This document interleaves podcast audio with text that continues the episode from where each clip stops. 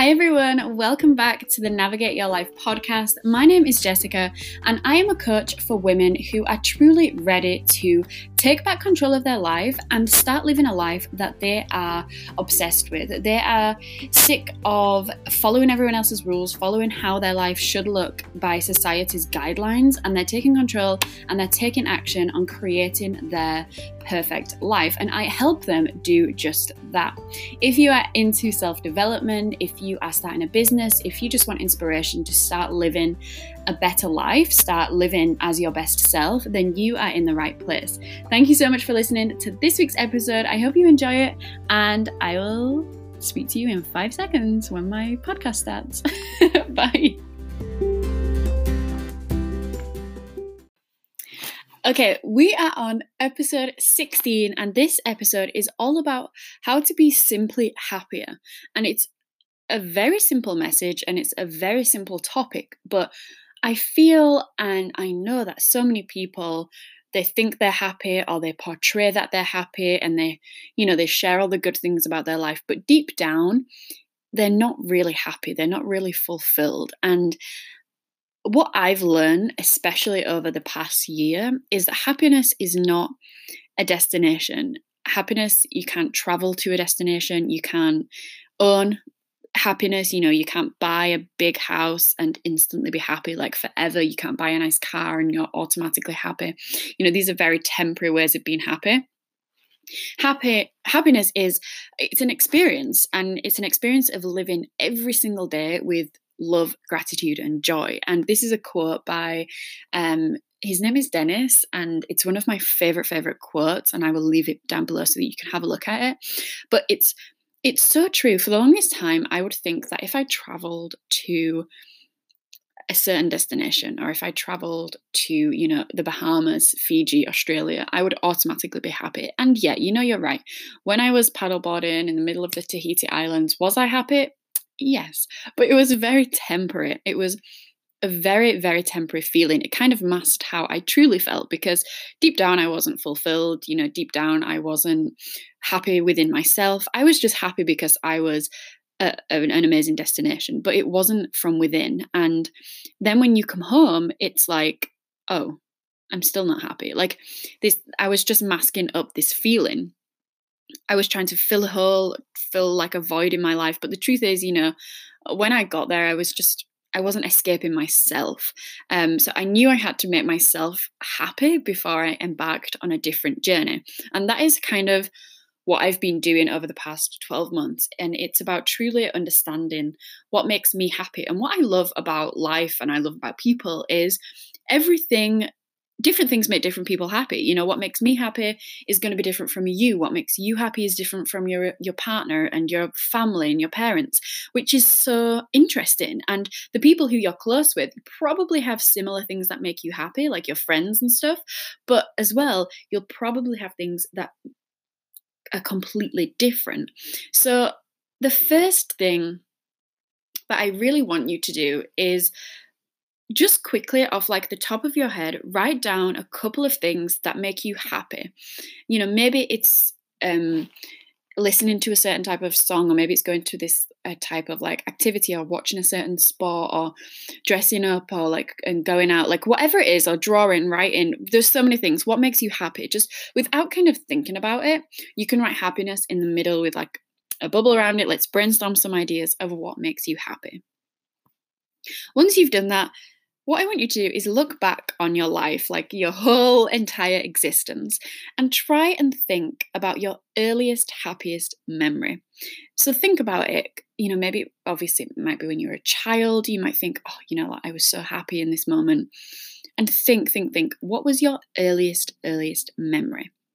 Then what I want you to do is think about what was your most recent happy memory? Like, what was the thing that you did most recently that made you really happy? So you have your earliest, earliest memory, and now you have your most recent memory.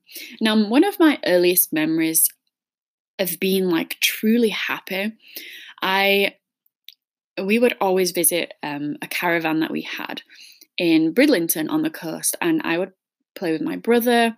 We would play um, swing ball. We would ride our bikes, our scooters, and we would run on the beach. Like those memories are like probably some of the earliest memories that I can remember and me being really happy. And my most recent memory of being like truly happy um, was actually today, um, which actually inspired this whole podcast idea. Um, I was with my best friend and her baby. We went to the farm, and it was just great. it, we had, you know, we got coffee, like we talked, we played with her, her child, and it was just I was so happy. So that was my recent happy memory. Like, what is your most most recent really really happy memory? Now, you might think there's some things in common with your memories, you might think there isn't, but in between this, like during your life, try and think of other happy memories. Try and do this four or five times, different stages in your life. So, like from child, teenager, early adult, adult, however old you are, just think of five different situations in your life that you were fulfilled with this emotion, this feeling of happiness. Now, look at all your memories, and you will definitely see something in common. And with mine, it's either I'm outside or uh, like in nature, or I'm with my family. And that is pretty much it. All of my memories have this kind of family and being outside theme. And then, you know, as I did as you do this exercise, you know, I did this exercise like 12 months ago, I realized that the things that I was doing in my life, I wasn't going outside as much and I wasn't spending like real quality time with my friends and family. And the reason was because I was always traveling. So, as you can see there, there is a huge disconnect because one of my true core values is family and for me to be traveling all the time i was spending you know 6 7 months away from my family and friends therefore automatically I wasn't going to be happy. Now, it's not to say that I don't love traveling because I still do, but I go for shorter periods of time and I go for enjoyment instead of work, which is a, a lot of what I did before. So, have a look at your um, memories and see what you have in common. And then, what you want to do is have a look at how you can incorporate that into your life. How can you experience more happy memories like that within your life. And it may be something as similar uh, you know as simple as mine which is go outside go for a walk and be with your family which is very simple to do. Um, or it might be a little bit challenging but have a look and please please please message me with any questions that you have about you know creating this feeling of happiness because i would love to help you on this journey but I really want to just go back to how you can be happier within your everyday life. So we've spoke about how we can bring, you know, happiness by looking at, you know, a few of your values, but now like every day how can you become happier? Now, the first thing and I always speak about this and it really is the most simple simple thing to do is it's by starting your day by doing something you love. And maybe maybe this means you have to wake up a little bit earlier but whatever it is, start your day doing something you enjoy. Now, do you enjoy reading? Do you enjoy like literally getting up and walking or maybe going to the gym? I don't know why I said that because I don't know who enjoys that, but maybe someone does out there. For me, what I really love is I love cooking my breakfast or like making my breakfast pouring a cup of coffee, like sitting down and either reading a book or listening to a podcast, that instantly puts me in a great mood. And I know everybody's different. Sometimes I'll do I, will pull a card, I'll pull a tarot card on a morning. That makes me instantly happier. But there are so many things out there that you can do, and you can create a morning routine that you love to do. So then when you wake up on a morning, it's something that you can like look forward to. It's something that you can enjoy. And if you do this every single day, you're starting your day with happiness every single day. Now, if you want to check back my on my last podcast episode, I talked about gratitude. And I do also have a gratitude routine that I do on a morning, which has an insane in- effect on how I feel throughout the day. So please check that one out. That's my last episode, um, which will give you a little bit of a guideline of how you can include. Um, I was going to say gratuity, but I don't think that's the word. How you can introduce gratitude into your morning routine. That's the first one. The second one is very simple, but I just feel like sometimes we forget it. It's doing more things that you love, more things that make you feel good. And sometimes you know, maybe you don't even know what you love anymore. And that's also a stage that I went through. I kind of was like, what do I enjoy? I don't know what I enjoy anymore. And it's about experiencing new things, going back to things that you enjoyed when you were younger, trying them out again. Do you still enjoy them? And really just doing what makes you feel good. Something that I love to do is I love to write, I love to journal. If it's journaling about nothing or journaling about everything, I love it.